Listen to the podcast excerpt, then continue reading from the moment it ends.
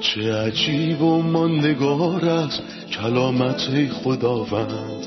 ابدی و جاودان است تمامی کلامت.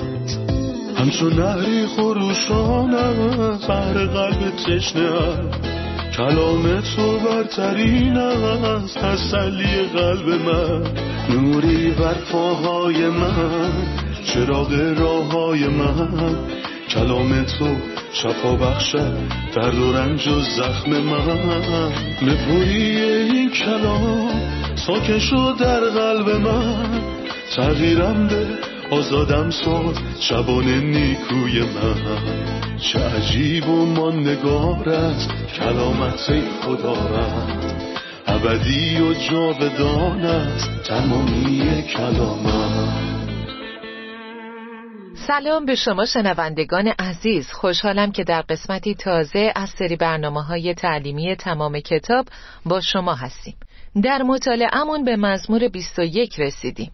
در مزمور قبلی گفتیم که این مزمور درباره روز تنگی صحبت می‌کنه که مسیح ازش عبور کرد و اینکه چطور خدا برای نجات مداخله کرد. و نجات این نبود که مسیح از مرگ معاف بشه بلکه نجات با رستاخیز او از مردگان محقق شد. پس مسیح پیروزمندانه رستاخیز کرد و صدای کسانی که اطراف مسیح بودند به صدای پیروزی، نقمه و شادی تبدیل شد.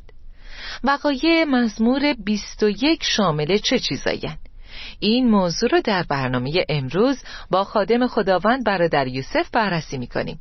سلام و خوش اومدین برادر. ممنونم خواهر سنم سلام به شما و تمام شنوندگان عزیز. برادر درباره موضوع مزمور 21 برامون بگین. این مزمور به دو بخش تقسیم شده. بخش اول از آیه یک تا هفت رو در بر می‌گیره و بخش دوم از آیه هشت تا سیزده. و من بهش عنوان نتایج کار مسیح رو میدم.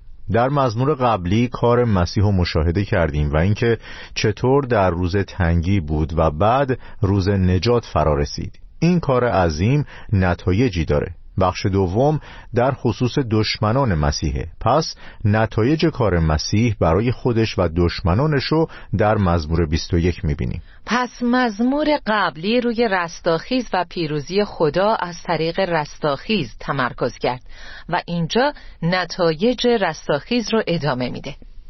این مزمور رو می‌خونم. برای سالار سراگندگان مزمور داوود. خداوندا پادشاه به خاطر توانایی که به او بخشیدی شادمان است و برای اینکه او را پیروز گرداندی شادی می کند آرزوهایش را برآوردی و هیچ یک از خواهشهای او را رد نکردی. او را با برکات نیکو استقبال نمودی و تاجی از طلای ناب بر سر او گذاردی. او از تو طول عمر درخواست نمود و تو به او عمری طولانی و ابدی دادی. با کمک تو به جاه و جلال رسید و تو به وی شهرت و مقام عطا کردی. برکات تو تا ابد با او خواهد بود و حضور تو او را از خوشی سرشار می نماید. پادشاه به خداوند متعال اعتماد دارد و به خاطر محبت پایدار او پیوسته در امان خواهد بود. دست تو بر دشمنانت مسلط خواهد شد و دست راست تو همه کسانی را که از تو نفرت دارند به چنگ خواهد آورد. وقتی ظاهر شوی آنها را مانند کوره آتش میگردانی. خداوند در خشم خود آنها را نابود خواهد کرد و آتش آنها را از بین خواهد برد. نسل ایشان را از روی زمین محو می کنی و فرزندان آنها را از میان بنی آدم. اگر نقشه های شریرانه بر ضد تو بکشند و یا دستیسهی به کار ببرند موفق نخواهند شد. تو آنها را هدف تیر خود قرار می دهی و آنها برگشته و فرار می کنند خداوندا قدرت و جلال از آن توست. ما سرود خواهیم خواند و قدرت تو را خواهیم ستود.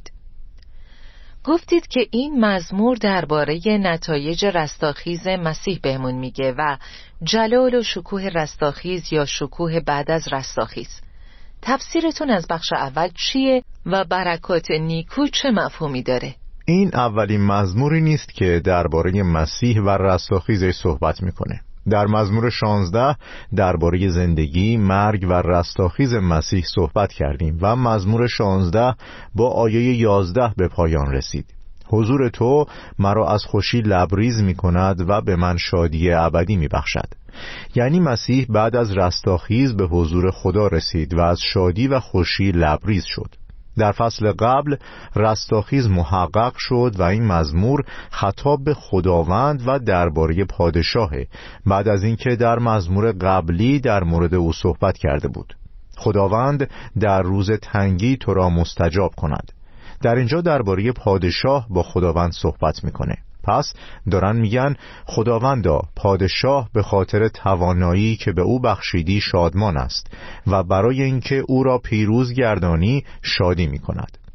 پس بعد از رستاخیز مسیح به حضور پدر میره. مسیح موقعی که به پای صلیب رفت به شاگردانش گفت اگر مرا دوست می داشتید از شنیدن اینکه من نزد پدر می روم شاد می شدید پس مسیح نزد پدر میره جایی که مملو از شادی و خوشی است.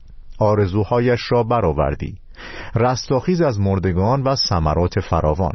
و هیچ یک از خواهشهای او را رد نکردی. او را با برکات نیکو استقبال نمودی. مسیح با رسوایی و خاری روبرو شد. او را مسخره کردند زدن روی صورتش آب دهان انداختند. وقتی مریم جزام گرفت موسی براش شفاعت کرد و گفت خدایا او را شفا بده. خداوند گفت اگر پدرش به روی او آب دهان میانداخت آیا برای هفت روز خجل نمی بود؟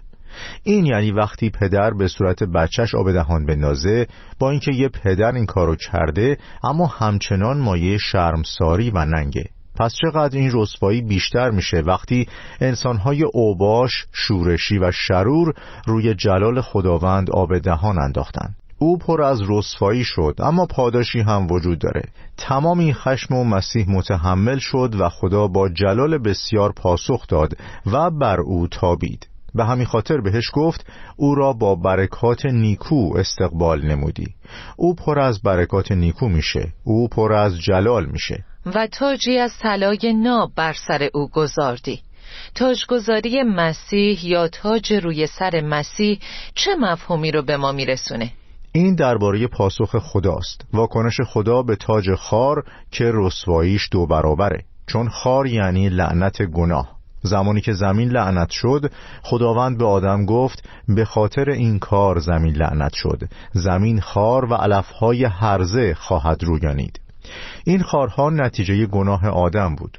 اونا اونو روی سر مسیح گذاشتن. اما بعد خدا به مسیح گفت تاجی در انتظارشه از طلای خالص. یعنی هیچ ناخالصی نداره و این جلالی رو که مسیح وارد شده نشون میده. شما در مزمور قبلی گفتین که چیزایی هستن که نمیشه به کسی جز مسیح نسبتشون داد. اما آیا این مزمور رو میشه در مورد داوود به کار برد وقتی به پادشاهی رسید و تاج پادشاهی روی سرش گذاشت؟ در این مزمور هم چیزهایی هستند که نمیشه به کسی جز مسیح نسبت داد زیرا شهادتی که درباره عیسی داده شده الهام بخش تمام نبوت هاست. مثلا به آیه چهار دقت کنید. او از تو طول عمر درخواست نمود و تو به او عمر طولانی و ابدی دادی. آیا این درباره داوود صدق می‌کنه؟ آیا او عمری ابدی داشت؟ داوود بعد از هفتاد سال مرد اما کسی که مرد و تا ابد زنده است کیه؟ من زنده بودم و مردم و اکنون تا به ابد زنده هستم دقیقا بنابراین این نکته از نظر کاربرد نهایی به کسی جز پسر داوود بر نمیگرده که موضوع تمام نمادها و نبوتهای کتاب مقدسه مزمور در ادامه میگه و تو به او عمری طولانی و ابدی دادی. با کمک تو به جاه و جلال رسید و تو به وی شهرت و مقام عطا کردی. برکات تو تا ابد با او خواهد بود و حضور تو او را از خوشی سرشار می نماید مفهوم عبارت حضور تو او را از خوشی سرشار می نماید چیه؟ آیه پنج میگه با کمک تو به جاه و جلال رسید و تو به وی شهرت و مقام عطا کردی. ما فراموش نمی کنیم وقتی که لباسهای مسیح رو تقسیم کردن لباسهای سادش رو ازش گرفتن و او رو به رهنه مصلوب کردن. پس چطور خدا به این رفتار واکنش نشون میده؟ با کمک تو به جاه و جلال رسید و تو به وی شهرت و مقام عطا کردی. این قضیه ابرانیان دو رو به یاد ما میاره که گفت تاج جلال و افتخار را بر سر او گذاشتی. یا اما عیسی را می‌بینیم که اکنون تاج جلال و افتخار را بر سر دارد. جاه و جلال در ابرانیان دو دقیقا جامعه های جلال و افتخاره. انگار می‌خواد به همون بگه که او کاهن اعظمه و جامعه های جلال و شکوه به تن کرده. که اینجا اینطور خطاب شده. و تو به وی شهرت و مقام عطا کردی و فکر می‌کنم وقتی هر ایماندار واقعی به آسمان نگاه کنه و مسیح رو ببینه او رو برهنه مثل زمانی که روی صلیب بود یا کفن پیچ نمی‌بینه بلکه مسیح جلال یافته رو ملاقات می‌کنه در یوسف پاداش هایی که پدر به مسیح بخشیده چه قبل از رستاخیز و چه بعد از رستاخیز چیه؟ آیا خداوند فقط مسیح ها از مردگان برخیزاند به خاطر کاری که روی صلیب کرد و بعد پادشاه بزرگی بر سراسر زمین میشه؟ یا آیا پاداشی هست که پدر برای مسیح نگه داشته؟ چیزی تحت عنوان جلال اکتسابی وجود داره مسیح سه نوع جلال داره جلال اخلاقی که در زندگیش نمایان شد مثل فروتنی، ملایمت، مهربانی و شفقت جلال الهی هم وجود داره چون او خداست. کسی که بود هست و خواهد بود. او تا ابدالآباد خداست. اما جلال دیگه هم هست که نه اخلاقی و نه الهی. به نام جلال اکتسابی. منظور از جلال اکتسابی چیه؟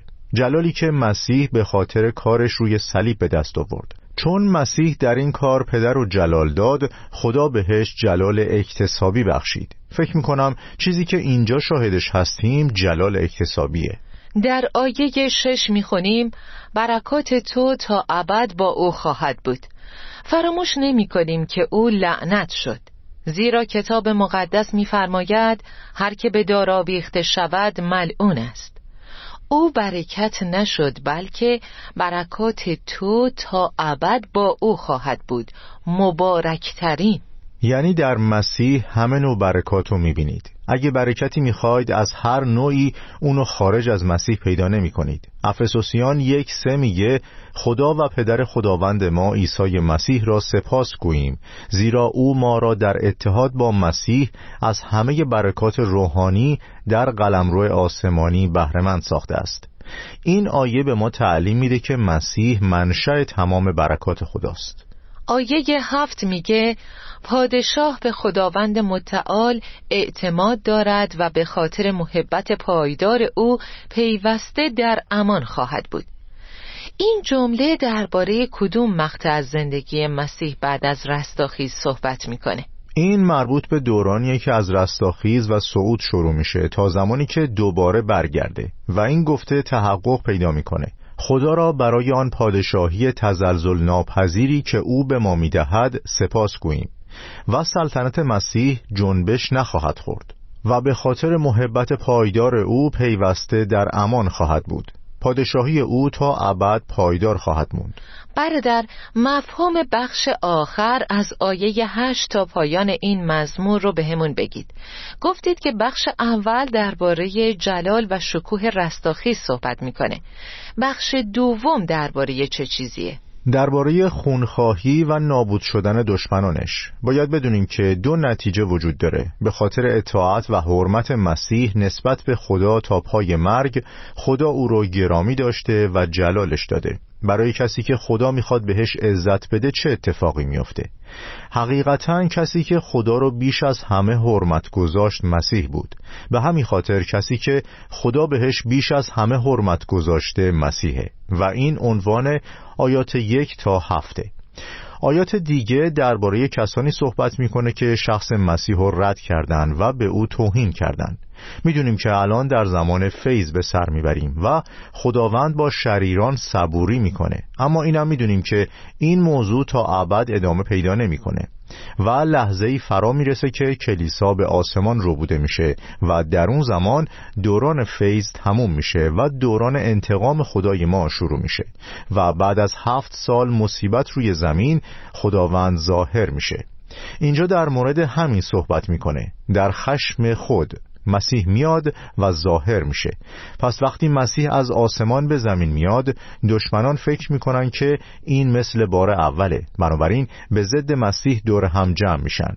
پس رفتارش با اونها چطور خواهد بود؟ خداوند در خشم خود آنها را نابود خواهد کرد و آتش آنها را از بین خواهد برد. نابودی دشمنان در زمان ظهور مسیح که هفت سال بعد از روبوده شدن اتفاق میافته موضوع آیات 8 تا 13 است. عالی. ممنونم. استراحت می‌کنیم و با ادامه درس برمیگردیم.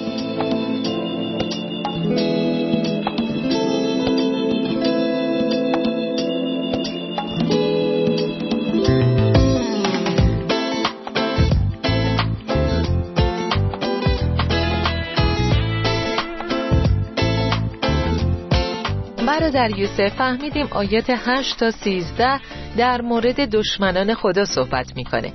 می‌خوایم بدونیم این دشمنان چه کسانی و این داوری چه زمانی رخ میده. می‌دونیم که مسیح که جلال بر باد آغوشش برای همه بازه و تمام انسانها رو دوست داره. اما آیا همه انسانها هم مسیح رو دوست دارن؟ اجازه بدین طور دیگه ای بگم. اگه لوقا فصل 19 آیه 27 رو بخونید درباره صحبت مسیح میگه وقتی که برمیگرده و سلطنت می‌کنه. میگه و اما آن دشمنان من که نمی‌خواستند بر آنان حکومت نمایم ایشان را اینجا بیاورید. یعنی کسانی که سلطنت مسیح رو رد کردند اون افراد شروری که در مزمور دوازده گفتند هرچه بخواهیم می‌گوییم و هیچ کس نمی‌تواند مانع ما شود. نمی‌خوایم کسی به ما سروری کنه. پس خداوندی مسیح و سلطنتش رو رد کردند فکر می‌کنید عاقبت این مردم چی میشه؟ عاقبتشون رو اینجا نوشته. و اما آن دشمنان من که نمی‌خواستند بر آنان حکومت نمایم ایشان را اینجا بیاورید و در حضور من گردن بزنید. و این رو در نبردی به اسم نبرد آرماگدون مشاهده خواهیم کرد. کلمه آرماگدون عبریه و در فارسی کوه کشتار معنی میده. انگار که خداوند قومشو که مسیح رو رد کردن در کوهی به اسم کوه کشتار گرد هم جمع می‌کنه و همشون رو نابود می‌کنه. تا فقط نیک شمرده شدگان وارد پادشاهی بشن. کسانی که مسیح و پادشاه زندگیشون قرار دادن. بنابراین این به معنای داوری همه زندگانیه که مسیح رو در زمان ظهور ثانویش در جلال و قدرت رد می‌کنن. برادر یوسف شما تعلیم میدین که مسیح با نجات و رحمت اومد و بعد از اینکه کارش رو روی صلیب انجام داد در رحمت رو به روی همه باز کرد. لطفا حالا درباره مسیح انتقام گیرنده صحبت کنید که مردم رو می‌کشه و اونها رو نابود می‌کنه و دشمن خودش می‌خونه. چرا این اتفاق میفته؟ کار دیگه ای نمیشه کرد. اگه او در توبه و نجات و باز کرده برای کسانی که این نجات و خار میشمرن چی پیش میاد؟ صحت کلامی که به وسیله فرشتگان بیان شد چنان ثابت شد که هر خطا و نافرمانی نسبت به آن با مجازات لازم روبرو می شد پس اگر ما نجاتی به این عظمت را نادیده بگیریم چگونه می توانیم از مجازات آن بگریزیم؟ همونطور که در ابتدای حرفام گفتم مسیح کسی رو رد نمی‌کنه بلکه این بعضی از مردم هستند که او رو رد می‌کنن و کسانی که او رو رد می‌کنن این اتفاق براشون میفته مسیح همه دشمنانش رو نابود می‌کنه اما قبلش فرصت میده در رو باز می‌کنه. و به همین خاطر تا جایی که می‌تونیم بلند فریاد می‌زنیم. البته من به زبان استعاری صحبت می‌کنم. تا جایی که می‌تونیم فریاد می‌زنیم و به مردم میگیم قبل از اینکه در بسته بشه با خدا آشتی کنید. و وقتی در بسته بشه نمی‌تونید کسی رو جز خودتون ملامت کنید. برادر لطفا توضیح بدید که آیا یک داوری داریم یا دو داوری آیا خدا همه کسانی رو که ردش کردن در یک روز به اسم قیامت گرد هم میاره هم مردگان و هم زندگان رو تا داوریشون کنه؟ نه این صحبت در عهد عتیق قبل از اومدن مسیح قبل از اینکه به ما فهم و بینش کامل و بده می‌تونست مفید باشه. در عهد عتیق یهودیان به روز داوری باور داشتن. روز داوری وجود داره اما عهد جدید به ما جزئیات بیشتری داد. حالا می‌دونیم که دو داوری وجود داره نه یکی. که بر زندگان و مردگان داوری خواهد کرد. پس یک داوری داریم که وقتی مسیح بیاد زندگان رو داوری می‌کنه. وقتی از آسمان ظاهر بشه زندگان رو داوری می‌کنه و مردگان در قبر میمونن تا زمانی که هزار سال تموم بشه. و بعد از سلطنت هزار ساله مسیح مطابق با مکاشفه بیست میگه آنگاه تخت سفید بزرگی را دیدم و مردگان را دیدم. پس یک داوری مخصوص زندگان قبل از سلطنت هزار ساله داریم و یک داوری مخصوص مردگان بعد از سلطنت هزار ساله داریم. و مشخص کسانی که در داوری اول قرار می‌گیرن در داوری دوم نمیان چون داوری یک باره هیچ استینافی براش نیست. عالی. در آیه یازده میگه اگر نقشه های شریرانه بر ضد تو بکشند و یا دستیسهی به کار ببرند موفق نخواهند شد. آیا این دلیل کافیه که مسیح کسانی که ردش کردن و داوری کنه؟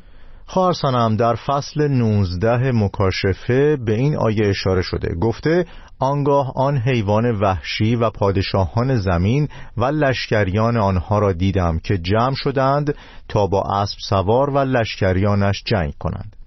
پس اونها گرده هم جمع میشن تا در زمان ظهور مسیح به ضدش بجنگن. اونا فکر می‌کنن بلا فاصله بعد از اومدن مسیح او رو نابود می‌کنن همونطور که در ظهور اولیه او رو کشتن و مصلوب کردن. فکر می‌کنن دوباره این کارو خواهند کرد. نه. مسیح اولین بار اومد که بمیره. هدفش این بود که بمیره تا نجات رو به ارمغان بیاره. اما برای بار دوم اینطور نیست. او میاد تا دشمنانش رو نابود کنه. به همین خاطر به همون گفت حیوان وحشی و نبی دروغین هر دو گرفتار شدند. او شریران رو گرفتار کرد. لشکریان آنها با شمشیری که از دهان اسب سوار بیرون آمد به قتل رسیدند و همه پرندگان از گوشت آنان سیر شدند. مفهوم آیه و یا دسیسهی به کار ببرند موفق نخواهند شد اینه که با خدا جنگ کردن توهمی بیش نیست. توهمه عالی. او بر دشمنانش پیروز شد و بعدش در آیه سیزده اومده خداوندا قدرت و جلال از آن توست. ما سرود خواهیم خواند و قدرت تو را خواهیم ستود. اینم یه سروده. داوود مزمون رو با این سرود آغاز کرد. خداوندا پادشاه به خاطر توانایی که به او بخشیدی شادمان است و اینجا هم با یه سرود تموم می‌کنه. در مورد پیروزی های رستاخیز و سلطنت چی بهمون میگه؟ ایمانداران زندگیشون پر از سروده. چه کسی به زبان ما سرود بخشیده؟ وقتی به مزمور چهل برسیم این کلمات زیبا رو می‌بینیم. او سرودی تازه به من آموخت. سرود شکرگزاری از خدای ما. پس اوست که به ما سرود میبخشه. وقتی به مزمور بعدی یعنی مزمور 22 می‌رسیم می‌فهمیم که مسیح سالار سرایندگانه. این اصطلاح همیشه تکرار شده حتی در مزمور امروز. چه کسی سالاره رهبر گروه نوازنده و خواننده است؟ چه کسی رهبر این ارکستر مسیح؟ او کسیه که سرود ما رو با ندای خودش تنظیم می‌کنه. ممنون. برادر یوسف خدا برکتتون بده. آمین. خدا به شما هم برکت بده. آمین. عزیزان سرنوشت قطعی شریران در کتاب مقدس به کرات اومده که هلاکت ابدیه. پس من به همه کسانی که از خداوند عیسی دورند و در شرارت زندگی می‌کنن میگم توبه کنید و بازگردید تا از هلاکت بسیار سخت نجات پیدا کنید. مسیح منشأ تمام برکات خداست و همه این برکات با کار او روی صلیب از آن ما میشه. چون در عیسی مسیح از تمام برکات روحانی در جایهای آسمانی بهرهمند شدیم. مسیح در جنگ روی صلیب پیروز شده و از مردگان برخواسته و به اوج جلال رسیده و روزی از آسمانها ظاهر شده و بر ابرها میاد. او با تاجهای بسیاری بر سرش میاد. نه فقط با تاجی از طلای ناب او را که خار شده بود و تاج خار روی سرش گذاشتن می‌بینیم که به تاج جلال و اکرام آراسته شده و دشمنانش رو نابود می‌کنه و پادشاهیش رو برقرار می‌کنه. در آن روز همه خداوند را به عنوان یک خدای واحد میپرستند و نام یگانه او را یاد می‌کنند. اما همانطور که دریاها پر از آب می باشند زمین نیز از حکمت و جلال خداوند پر خواهد شد. حالا سوالم اینه که آیا در مقابل او ایستاده و او را به عنوان نجات دهنده و خداوند زندگیتون میپذیرید و سهمی در حیات جاودان خواهید داشت یا او رو رد می کنید و از کسانی میشید که او رو رد کردن و خار شمردن و در روز آخر وقتی مسیح با جلال و قدرت ظاهر میشه در شرایط خیلی سختی در برابرش ظاهر میشن. در اون زمان هیچ نوع پذیرشی نخواهد بود. در اون زمان هیچ فرصتی نخواهید داشت. هیچ دست رحمتی به طرف شما دراز نمیشه بلکه دست داوریه که به سمت شما میاد.